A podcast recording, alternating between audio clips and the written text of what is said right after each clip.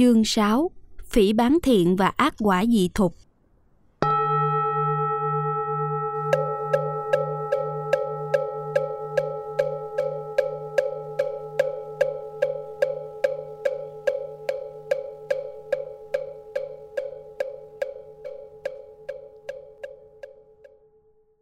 Một, Dịch nghĩa.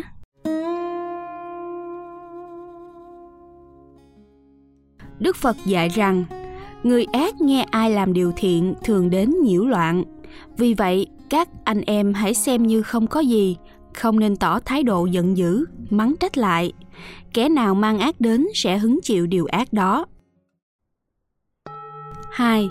lượt giải Như chúng ta đã biết, thiện ác là một cặp phạm trù mang tính đạo đức. Chúng tương phản nhau, không dung chứa nhau. Một việc làm gọi là thiện là vì nó đi ngược lại những mục đích xấu xa, tội lỗi. Một việc làm gọi là ác vì nó chỉ củng cố cho sự lợi ích bất chính của một đối tượng nào đó mà đối tượng này luôn bị dư luận chân chính của xã hội lên án. Do đó, trên cơ bản, thiện và ác mâu thuẫn nhau, đối kháng nhau để tranh giành vị trí tồn tại.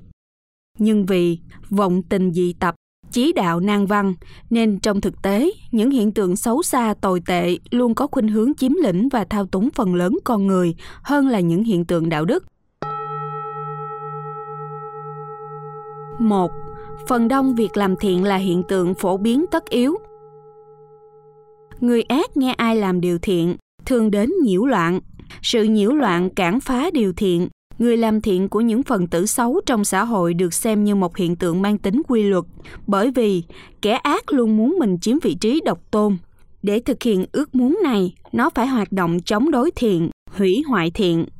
Ở các kinh, đức phật cho biết, nếu những nhà hoạt động đạo đức truyền dạy chân lý thiện hóa nhân tâm được sự đồng tình ủng hộ, tán thán từ các đối tượng tiến bộ, thì ngược lại, họ phải đương đầu, chạm trán và hứng chịu biết bao sự bất hạnh từ những phần tử xấu ác chống đối. Những người hay khuyên dạy, ngăn người khác làm ác, được người hiền kính yêu, bị người ác không thích. Bản thân Đức Phật có thể nói là điển hình nhất trong công cuộc hoàng hóa chu du khắp xứ Ấn Đức Phật đã phải hứng chịu tất cả sự chống trả, hiềm hại của những người ngoại đạo. Thậm chí, ngay cả Đề Bà Đạt Đa, vừa là em chú bác, vừa là đồ đệ của Ngài, vì ảo vọng thống trị tăng đoàn đã bài mưu lập kế ám sát Ngài nhiều lần. Đặc biệt là các ngoại đạo, Ni Kiền Tử, vì tật đố giữa những thành quả trong công cuộc truyền đạo của Đức Phật, đã tổ chức nhiều cuộc mưu sát và vu khống Đức Phật, nhưng vẫn không thành công. Những trở ngại duyên này được Đức Phật tự thuật trong kệ Pháp Cú như sau. Ta như voi giữa trận, hứng chịu cung tên rơi, chịu đựng mọi phỉ bán, ác giới rất nhiều người. Rõ ràng, chúng ta thấy đối tượng chủ yếu chống phá Đức Phật, chống phá đạo đức là những kẻ ác giới, trong Kinh Tăng Chi, Đức Phật còn cho biết cụ thể hơn, đối tượng ác giới này là những phần tử độc ác, sân hận hay sống với những lý tưởng với các đức tin tà kiến của họ. Này các tỳ kheo, có hai hạng người phỉ bán chống đối Như Lai, người độc ác với tâm đầy sân hận hay người sống với lòng tin tà kiến. Nói chung, sự phỉ bán chống phá thiện của những phần tử ác độc lại gây phản tác dụng làm cho chúng tự đưa chúng vào đường cùng ác độc và tội lỗi. Hai, vượt lên trên thị phi, tán thán và khiển trách.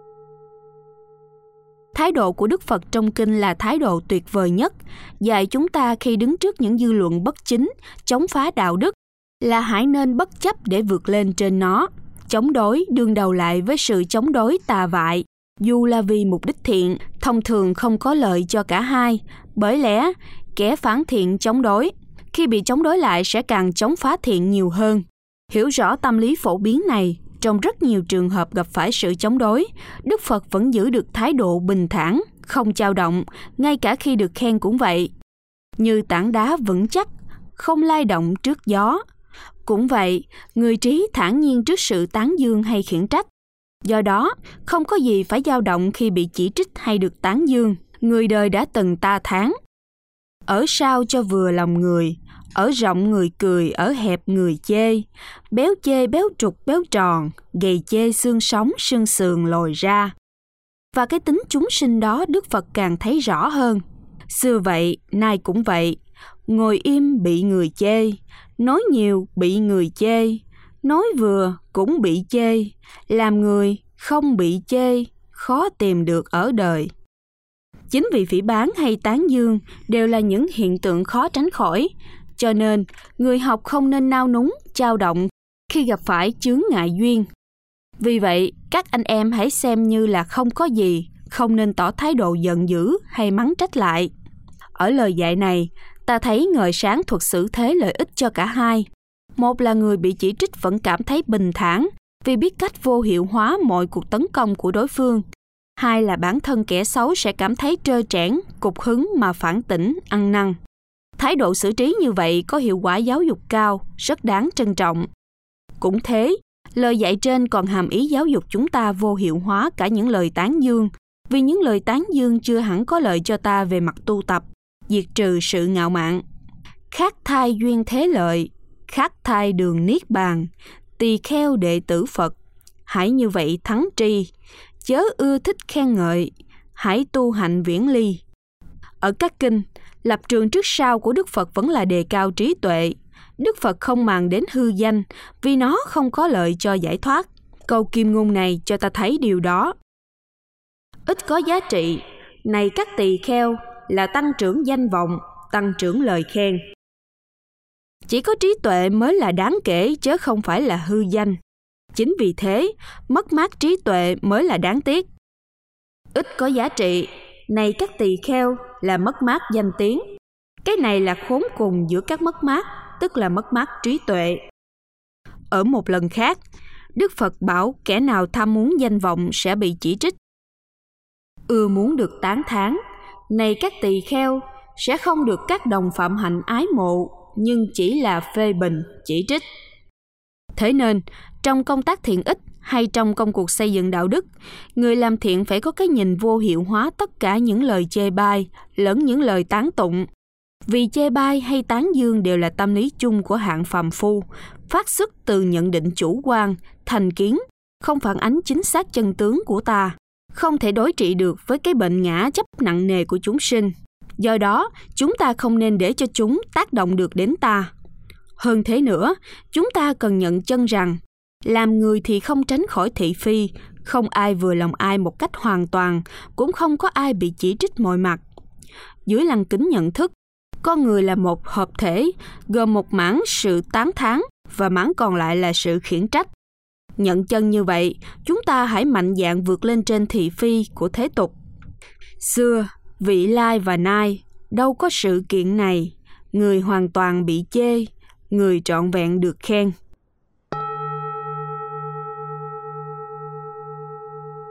ba Câu cuối của lời dạy này Kẻ nào mang ác đến sẽ hứng chịu điều ác đó, cho thấy tính chính xác của nhân quả báo ứng và sự nghiêm minh, vô tư của luật nhân quả sẽ trừng phạt thích đáng những kẻ nhiễu loạn người làm thiện. Chính đây là cơ sở nền tảng để người làm thiện an tâm hành thiện mà không phản kháng lại những kẻ ác hay những lời chỉ trích, dèm pha. Chính bản thân cái xấu của kẻ ác sẽ nguyền rủa lên án kẻ ác như kẻ thù ghê tởm mà kinh thường gọi là mất nhân cách hay phi chân nhân. Này các tỳ kheo, mất nhân cách hay phi chân nhân là người giàu không hỏi, nói lên lời cực đoan chỉ trích người khác, còn nói gì nếu được hỏi.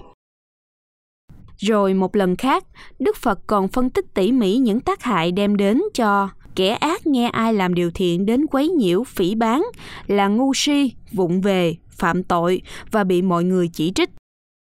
Không suy tư, không thẩm sát, tán thán người, không xứng đáng được tán thán và chỉ trích người xứng đáng được tán thán do thành tựu hai pháp này. nay các tỳ kheo, kẻ ngu, vụng về, không phải chân nhân, tự mình xử sự như một vật mất gốc, bị thương tích, phạm tội, bị người trí quở trách và tạo nên nhiều điều vô phước. Đề cập đến tác hại lâu dài của ác nghiệp, phỉ bán bậc hiền lương, chống đối đạo đức con người. Đức Phật khẳng định, ác nghiệp này sẽ dẫn kẻ ác tái sinh vào tam ác đạo để chịu khổ quả dị thục nhiều đời. Không suy xét, không thẩm sát, tán thán người không đáng tán thán, chỉ trích người đáng được tán thán, đặt lòng tin vào những chỗ không đáng để tịnh tính. Thành tựu các pháp này, kẻ như vậy tương xứng bị sinh vào các ác đạo. Lời khẳng định này hoàn toàn phù hợp với kinh pháp cú. nay thang, đời sau thang, làm ác hai đời thang, nó thang, ta làm ác, đọa cõi dữ, thang hơn. Nói tóm lại, toàn văn của chương này tuy ngắn gọn, chưa đầy 50 chữ, mà lại chứa đựng cả một cẩm nang hoàng hóa và xử thế. Bố cục lời dạy trên rất rõ ràng, mạch lạc, liên kết từng ý từng lời với nhau. Đầu tiên, Đức Phật cho biết tính tất yếu như một quy luật về hiện tượng, chống phá lại việc làm thiện bởi những phần tử thoái hóa, biến chất trong xã hội. Kế đến, Đức Phật khuyên chúng ta không nên có thái độ đối kháng, chống trả lại những phần tử như vậy, mà hãy nêu cao lập trường chân chính của mình. Sau cùng, Đức Phật cho biết, nhân quả báo ứng là cán cân công lý, tự nó trừng phạt đích đáng những phần tử phản động thiện. Và chính cán cân nhân quả này mới là bài học hữu hiệu để giáo dục người ta từ bỏ điều ác, làm điều lành. Nhìn chung, nội dung của kinh văn, Đức Phật dạy chúng ta cần phải có thái độ bình thản, không dao động trước những lời tán dương hay khiển trách của những kẻ ác.